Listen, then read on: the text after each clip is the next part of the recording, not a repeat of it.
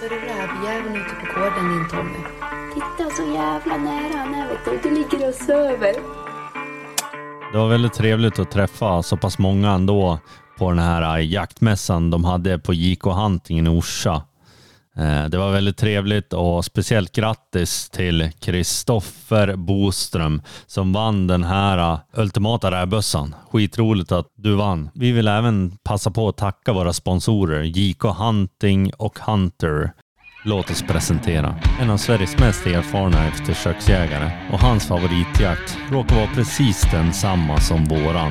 Välkommen till Rovdjursjägarna podcast, Per Bula Kristoffersson.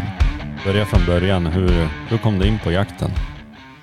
Oj, det började ju för herrejösses många år sedan med jakten. Och som det var då lite vanligt följde med farskubben och jakta då från väldigt tidig ålder. Och sen har det rullat på och började ju tidigt bli fascinerad av följa spår. Det vill säga början på att jobba med eftersök då, som också började och kom väldigt tidigt då. Så att den traditionella vägen in som det var förr då, för min del i jakten, typ.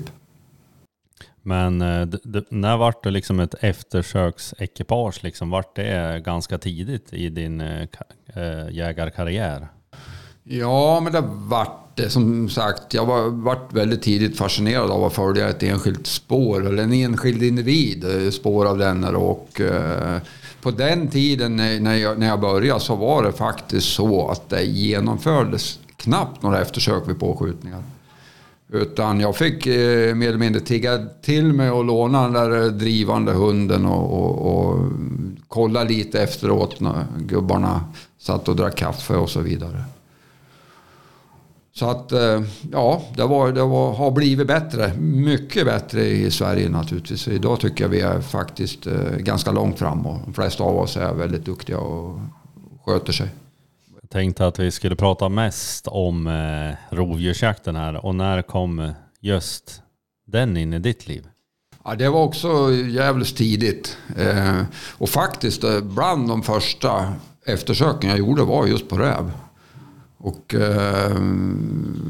med att spåra och mixtra och hamnade i gryt och fick börja på med det. Så startade jag också intresset för grytjakten så småningom också. Så det kom väldigt tidigt. Men så var det en period som jag egentligen jagade en hel del hare med stöverna. Vi vet inte varför, men det var väl en sån här mellanperiod innan jag...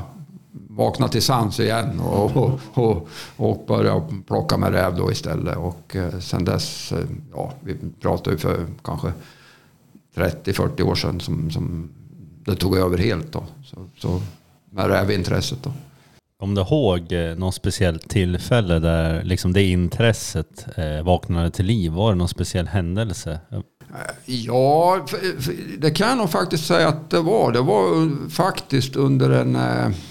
kråkjakt som hade ett gömställe i kanten på en sjö, en vass sjö, och det kom väl någon kråka, men framförallt så kom en räv och smög där i vassen, och jag kommer ihåg bilden än idag nu, liksom hur fin han var, och dessutom så kunde jag skjuta den också, så att det var en stark start. Så det var alltid varit fascinerande att se en räv, alltså i alla sammanhang egentligen, men speciellt i en jaktsituation. Och jag gillar lite utmaningen som där, det är inte så himla lätt jakt, kräver att man har bra hundar och så vidare och jobba med dem, och sen är räven ett av de vackraste vilten tycker jag vi har i svensk skog faktiskt. En fullpälsad vinterräv och få se den på snö då. Men det var lite starten, den sitter som på näthinnan, det var den första räven jag sköt då helt enkelt, och den sitter där. Det finns ju något ordspråk här, är ett bibelcitat, listig som en räv, och det är ju lite grann det som gör det så fascinerande att jaga just den här listiga räven. Ja, absolut. Det är inte bara att gå ut och skjuta 3-4 rävar på en dag, utan det blir många tomdagar också då, men det är fascinerande. Det är ett fascinerande vilt och också en bra vad ska jag säga, del av det är ju att vår längsta tid, jakttid då, med hund, och jag gillar ju hundjakt, och varför inte ägna sig åt den som är längst av dem alla, så också en del i det, självklart. Men ungefär när skaffade du den här första rävstövan då? Och ja, nu pratar vi då för tid. Ja, årtal, jag är ju så gammal så vi körde ju nästan ut med häst och vagn när vi började jaga. Det var lite överdrivet det där, ska ni veta, men lite så. Nej, vi pratar nog kanske mitten på 70, ja, början 80, slutet på 70, början på 80 då, som där började sätta fart. Jag försökte få dem och prägla dem på räv då, helt enkelt. Och de allra första var väl lite blandat, jaga lite hare, och så vart det lite bingo när det vart en rävjakt och så vidare. Men i den vevan sen började det liksom hela tiden gå mer och mer mot rävjakt. När skaffade du en terrier samtidigt då någonstans? Ja, jag kom nog lite senare. Jag hade nog kompisar som hade terrier, så det gick ett tag de där första åren. Sen insåg jag ganska snart, då ska man jaga räv och få det effektivt och liksom att det ska funka fullt ut, ja, men då bör man ha någon form av grythund, definitivt. Dessutom så är grytjakten i sig då en av mina stora passioner, och jagar mycket grävling i gryt och även räv då. Så att det kom ganska tidigt, men inte de första stövarna egentligen, utan då hankade jag fram med kompisar och så ringde in när vi fick på huvudet. Men i dagsläget skulle jag ju egentligen inte känna mig hel överhuvudtaget och ha bara en stövare eller bara en terrier, utan jag har 3 foxar nu i hundgårdarna och ett par stövare då. Men den här rävjakten och att följa ett spår som var det tidigt intresse, liksom, hur imploderade du det i själva rävjakten? Har du liksom lärt dig något tack vare ditt intresse så att du har tagit nytta av det? Jo, men absolut. Det är ju just rävjakten är ju viktigt att hålla sig till ett spår. Man hittar spår och man ska prägla hundarna på och följa det och så vidare. Och den räven för upp som gäller, och jag är ju sådär nördig så att kommer en mysräv och glider förbi, då lyfter jag på kepsen i de flesta fallen. Utan det är ju hundjakten i sig då, hålla sig till den individen jag börjar på med. Och det är den som jakten gäller då. Jag tänker i början när du börjar jaga de här rävarna, liksom, man tänker att folk ändrar ju sig under tiden, men liksom rävarna ändras liksom från hur de bökta, hur de betedde sig, liksom, det kanske är lite mer folk nu liksom befolkat, eller ja, förstår du hur jag menar? Ja, nej, men det är ju lite intressant, men tyvärr så har man ju liksom kanske inte haft med dem i tankarna under alla de här åren man håller på, och så har man haft där så kanske man har upptäckt någonting, men tycker mer att det hur de buktar och hur jakterna går, det är lite lokalt, men också väldigt mycket väderberoende, men också en stor del är vilken typ av stövare eller drivande hund man har på den här även. Allt spelar roll, från drevfart till skallgivning, vilken typ av skall det är och så vidare. Sen har vi ju väckningen också då, som är en fördel för att väcka räven lite i lugn och ro, så att den inte blir panikväckt och bara rusa på huvudet eller på lång skjuts då. Så det är egentligen ganska många faktorer som gör hur drevet ska gå egentligen då. Men vi har också mer folk i skogen, och i våra breddgrader söderut så är det mycket klövviltsjakt, och det är ju konstant folk i skogen så att säga, även med allmänheten och svampplockare, så att de är inte så där jätteskygga. Kan nog tycka att de var lite skyggare för dem, om jag ska någon typ av känsla så i alla fall då. Ja, så att det är lättare idag att skjuta den här drevräven då, kanske? Ja kanske. Jag kan inte säga 100 på det här, men ja, en liten känsla så då. Sen kan det ju vara vissa dagar som är som vanligt då med jakt. Jakt är jakt och ska vara jakt, och vissa dagar går det ju hur bra som helst in i skolboken och allt som man vill, och nästa dag är det krångligt utan att man förstår egentligen varför det är krångligt och sådana saker då. Så att, men det är ju också så lite jag tycker det ska vara.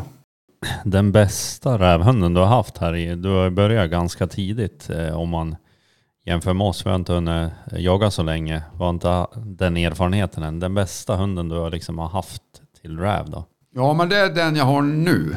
Och det svaret kommer jag ge dig och andra jämt. Det är den jag har nu. Jag gillar inte det där klassiska, traditionella. Men det var bra, den där för 10 år sedan. Det är den bästa. Det vore lite dåligt betyg till mig själv också. Eftersom vi också utvecklas och förhoppningsvis blir bättre och bättre. Och på det vi gör, och vi lär oss mer om hundar och så vidare. Så att svaret blir helt enkelt... alltid när du kommer att ställa mig den frågan även om 20 år att den jag har nu, det är den bästa.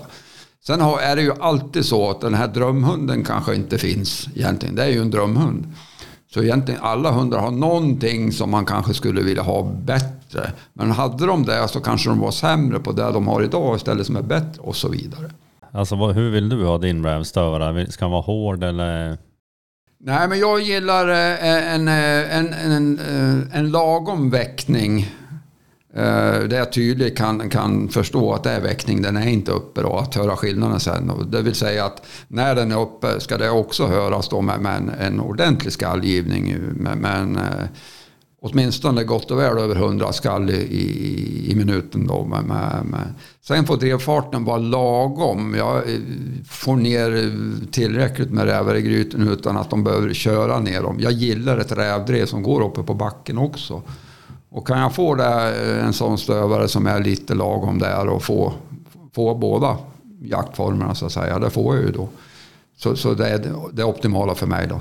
När liksom kom du in på de här andra rovdjuren? Ja, det var ju också ganska tidigt just med björn som också då är en stor passion för mig, och jag gillar verkligen björnen som art och få möjlighet att jaga den då. Så, men det var betydligt senare, absolut. Men kanske för 20-25 år sedan som jag började få möjlighet att kunna jobba med dem och jag jaktar på dem då. Och det har ju... Ja, likadant är det en liten utmaning. Det är ett fantastiskt vilt att få se i svensk skog. Det är ju riktigt stort. Men också det samma där. Det är ett samarbete med hundarna. De ska göra det här slagarbetet som är så viktigt. Och hålla sig till det och inte göra någonting annat. Och det är inte bara gå ut och mota igenom en backe och så skjuta en björn i andra änden. Utan man får... Ja, man får kämpa för det helt enkelt. Och när det lyckas så är det ju fantastiskt roligt. Jag antar att du har sådana här rena spårhundar och sånt där. Ta dem ett björn. Har alla de tagit björnspår eller liksom tycker de att det luktar för fränt eller hur ska uttrycka mig? Nej, jag hade en stövare som var ordentligt björnrädd, men den tränade jag inte något spår med eller någonting. Det var en som var med där uppe, vi skulle prova om han var. Men han var ju bra på det här viset, för när han kom och ställde sig bakom mig med raggen upprest, då visste jag att det var björn i närheten, så han hade sitt värde ändå. Typ. Men de hundarna som jag har tränat mot att spåra björn, och då har jag ju tränat med en skintuss av björn och belöna med den här tussen och gjort konstlade spår och alla dem, och det har varit flera raser, och det är också det som är intressant att det går faktiskt att förbereda dem ganska rejält med doften, och det är inte så konstigt, för vi ska komma ihåg att hundar lever i en doftvärld, det är hela deras värld i princip. Och kan vi bara tidigt börja jobba med en doft som vi vill att vi ska jobba med i framtiden och belöna för den, kampa, godis eller hur vi nu gör. Så har jag ju sett att samtliga de, det har varit labradorer, stövare, schweizhundar och plottar och så samtliga de som jag har tränat ordentligt, som jag beskrev med belöningar och skola med den här tussen, har tagit sitt första björnspår de har doppat näsan i efter en riktig björn så att säga, och bara gått ungefär ganska likvärdigt som skintussen. Så det har ju också gjort att jag funderar idag, eller jag gör inte alls det. Jag gör även så med rävstövaren som valp. Tidigt får de en rävrompa att leka med, kampa med, börja dra lite spår. Alltså väcker intresse för den här doften. För det luktar ju, har jag en rävsvans så luktar det räv. Har jag en liten skintuss av en björn så luktar det björn. Sen kan man ju aldrig lura en hund och tro att det är en riktig björn. Men det är inte grejen, utan det är bara en liten doft av det som jag vill prägla mot dem. Och det har visat sig funka. Jag har gjort det med så många hundar så att jag definitivt kan säga att det är ingen snack om att det fungerar. Så vid tidig ålder då gäller det att presentera för det vilt man vill att den ska jaga eller spåra? Ja, och speciellt när det gäller spårning. För då, många kanske gör, man tar bara en skånk, en klöv, vad som helst och släpar ut den, skapar ett spår. Och, man tycker att det är klart hunden ska ta det där. Jag vänder på det istället. Jag börjar skapa ett starkt intresse för en viss doft. Och gärna det som jag vill då att den här hunden i framtiden ska vara mest intresserad av. Och se att jag får ett gensvar där den börjar bli intresserad och jag bygger på det så den är jätteintresserad av det. Ja, men då blir ju spårträningen väldigt enkel. För den kan spåra. Jag behöver inte träna upp en hund att spåra, för den kan den från att han föds då. Utan mitt jobb är ju att göra den där doften så attraktiv som möjligt, så att när jag drar ut den sen i ett spår så kan han ju inte hålla sig. Han är ju så intresserad så han kommer ju sätta igång och börja hitta på den där helt enkelt. Och så börjar man bygga därifrån då. Och då har man ju bara skapat en prägling mot en viss doft då, som också kommer i det skarpa, i rävslaget eller i björnspåret. Om man säger så här, det här björnspåret, då kan man vänja hunden till att ta ett kallare spår? Finns det någon träning där? Ja, definitivt. Och det är ju det som är fördelen med konstlade spår. Att där kan jag ju laborera både med ålder på spåret och olika underlag. Vi ska komma ihåg att hundar är ju väldigt miljömedvetna. Så där de känner igen sig i, där är de trygga och där gör de. Men presenterar jag ett spår för första gången på ett underlag, vad som helst då, som den inte har varit på, då är den ju främmande. Då är det inte alls säkert att han tar sig an spåret överhuvudtaget. För han förstår inte att det kan vara där. Sådana saker är ju viktigt och en fördel att få med i den första utbildningen. Då får jag mycket, mycket gratis på när det börjar bli skarpt sen och förbereda hunden för det helt enkelt. Tycker man hör många som har varit med länge och pratar, helst med stövarjakten, då pratar de om liksom väder och vind och luftfuktighet och hur lätt och svårt det är att få tag i ett spår. Kan du berätta lite grann om det här? När är det bra doftmöjligheter eller vad ska jag säga? Det finns vädertyper som är besvärligt, det är ingen snack om saken, och det är ju oftast extremväder eller stora temperaturskillnader under några få timmar. Och det är inte så att spåret eller doften, ska jag säga, försvinner, absolut inte. Den ligger egentligen alltid kvar, den ligger kvar mycket, mycket längre än vad vi tror. Men den ändrar karaktär. Så mycket så att hunden blir inte motiverad helt enkelt. Och det ser vi också typiskt på våra jakthundar. Om vi släpper ut dem i lösa i skogen, de börjar inte plocka med ett rävspår som är med 16 dagar gammalt. Det är ju otroligt sällan i alla fall. Det finns någon enstaka, och det är inte ens önskvärt. Va? Utan de sorterar ju efter det som är lönsamt och som de har lärt sig erfarenhet och så vidare. Va? Men det är ju återigen tillbaka till spårträningen. Där kan ju då skola dem till att ta så gamla spår som jag vill, och det är en jättefördel att ha en björnhund exempelvis som markerar och tar sig an ett 20 timmar gammalt spår. Men våra hjärnor är ju lite märkliga, vi är ju konstiga på många sätt, vi människor, och just den biten så tycker vi det är definitivt svårare. Varför det? Brukar jag fråga då. Det vet vi väl inte. Vi vet ju egentligen ingenting om det. Men det är sannolikt så att det avger mer doft. Det handlar ju om doftmolekyler och så. Och där har självklart vädret påverkat en del och flyttat den här spårkärnan och så vidare. Så det är egentligen en hel vetenskap. Men det är fortfarande ganska enkla saker. Men det vi vet, det är ju att ju äldre spåret blir, ju högre motivation krävs för hunden att jobba med det. Så det är egentligen alltså en ren träningssak. Få hunden förstå att vi även ska jobba med kalla slag. Antingen det är ett kallt rävslag eller ett kallt björnspår. Sen har jag väl lite synpunkter. Mina stövare vill jag inte att de ska börja ta kvällsspår exempelvis.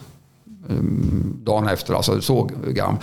För det innebär att jag kan få sitta då halva förmiddagen och vänta på ett slagarbete. Då gillar jag hellre att de sorterar lite, hoppar över det där och så kanske de hittar ett som bär på några timmar till jakt istället. Jag är alldeles för jaktsugen och även om jag ibland kan tycka det är mysigt att sitta och titta på en hund på pejlen att han gör ett bra slagarbete, absolut. Men att slaga en hel dag, hoppa över det här spåret och då hittar vi något annat istället. Men det är lite som man vill ha det naturligtvis. Man hela tiden jobbar i injagningen mot och försöka få så mycket som möjligt som man vill helt enkelt. Men om du har den här rävhunden som du vill ska ta lite kallare spår för att främja det. Hur skulle du gjort då om du vill att han ska ta lite, inte vara så kräsen? Ja, men då skulle jag definitivt lägga ner lite energi på konstlade spår, alltså en spårträning helt enkelt då. Där jag då använder någon form av skinnbit av en räv då för att ge en förståelse att vi ska jobba med det här. Och då brukar det bli att de har per automatik att när man har släpper dem på ett sånt, det är inget konstigt för dem. Det är gammalt, absolut. Det känner de garanterat eller möjligen förstår när de har jobbat med färska också då. Men det är tillräckligt motivation för dem. Jag följer det här för det här är intressant och det leder så småningom till någonting. Ett kallt spår behöver ju inte vara långt. Man kan få ett upptag på 20 timmar gammal som han ligger 300 meter bort. Det vet vi ju aldrig då. Så att det kan ju vara en jättefördel också. Så för- och nackdelar med allting. Men återkomma lite till väder. Det finns en vädertyp som har retat mig lite grann. Och den är lite jobbig. Det är om vi då exempelvis kring lunchtider har ett spår. Och det kan vara ett eftersök eller vilket som helst. Och det är kanske någon eller ett par plusgrader. Och sen av några anledningar kommer vi inte dit för några timmar senare. Och då har det börjat slaga om till minusgrader. Och då har jag sett även på mina och kompisarnas toppspårhundar inte klarar det här spåret. Men det är nog ungefär likadant där. Jag hävdar ju att det finns kvar och det luktar. Men det har ändrat sig så enormt i karaktär så att hunden tar inte till sig det helt enkelt. Så att då kan man skylla på väder och vind i alla fall. Ja, och funkar det inte det, då har vi alltid noskvalster att ta till. Det är vi ju experter på. Går det inte bra så har ju min hund noskvalster, självklart. Eller någon halsinfektion eller något sånt där. Har du varit med om det någon gång? Jag har faktiskt haft det. Jag hävdar det bestämt i alla fall. Jag såg ju åtminstone skillnaden enormt vid en behandling. Så var det liksom som en ny hund igen. Va? Sen om det var noskvalster eller något annat. Men behandlingen var för noskvalster. Och sen då funkar det sen. Va? Så någonting var det definitivt. Nu vet vi att många hundar har noskvalster. Många funkar fast de har det.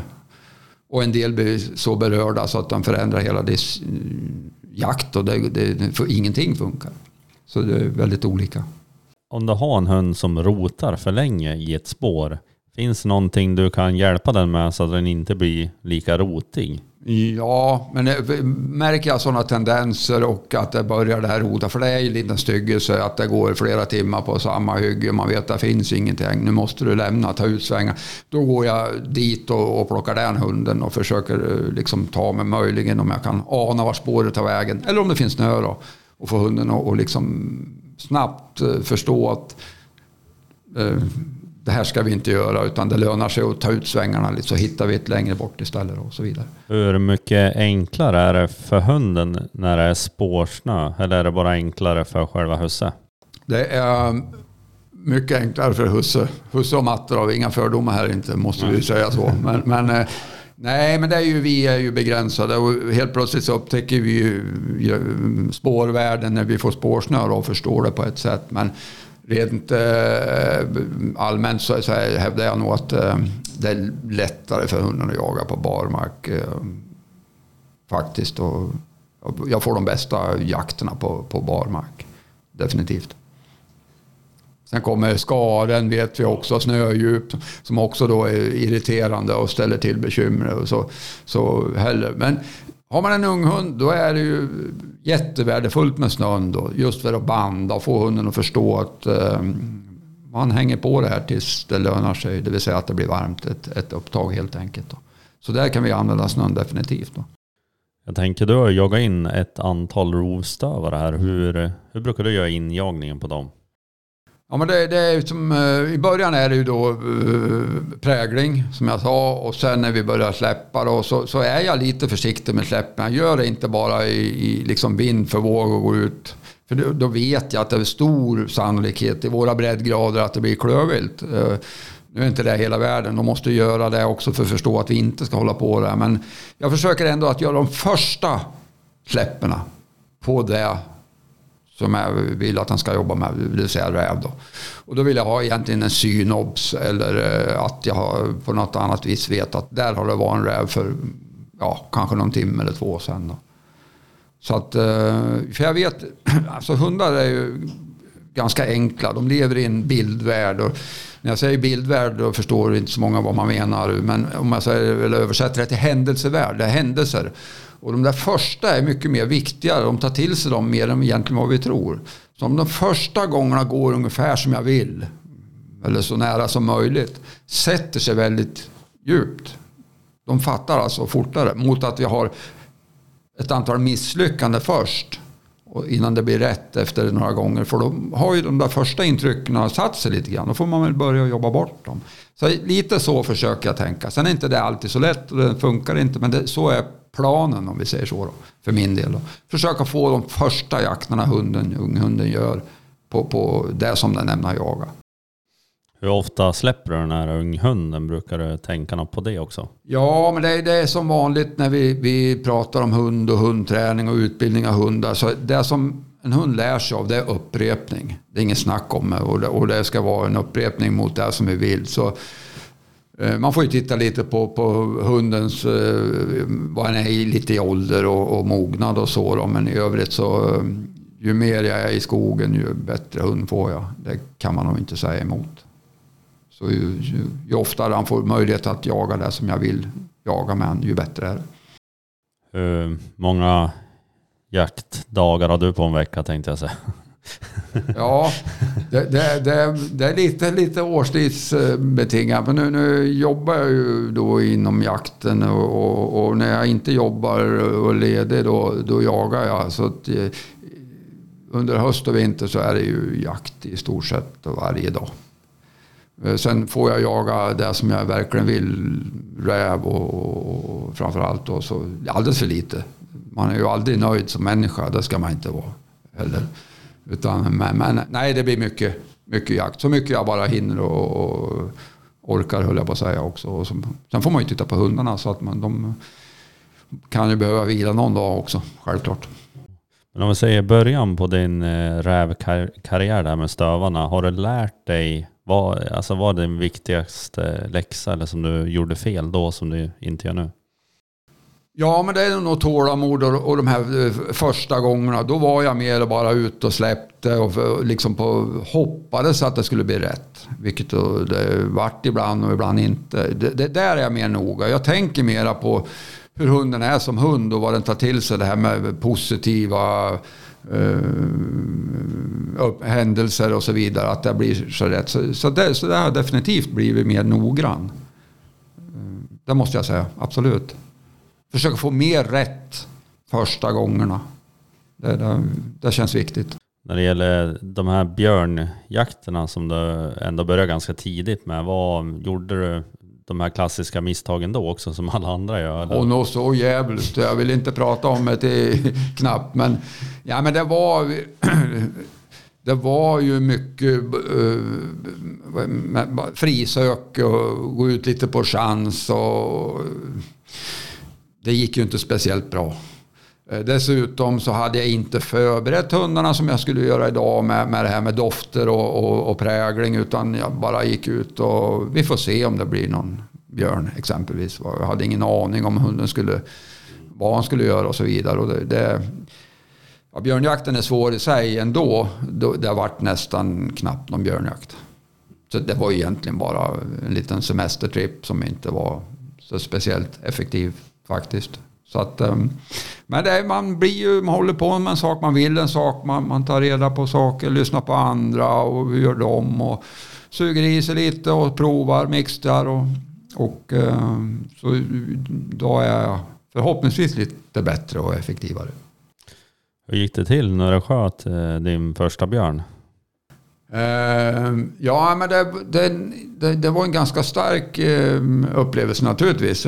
Spännande var det också. Dessutom var det för egna hundar och ståndskall och Om ni vill höra hela avsnittet med Bula så finns den på våran Patreon, Rovdjursjägarna. Även nu till helgen så släpper vi en ny film. Det är en väldigt lång film och den handlar om våran första jaktvecka. Annars så hörs vi i nästa avsnitt. Tack som fan. Du ser till folk att prata med Petrus. Jag jagar. Jagar. Med dina kompisar. Du får göra det en gång till när du drar i håret. Du jagar.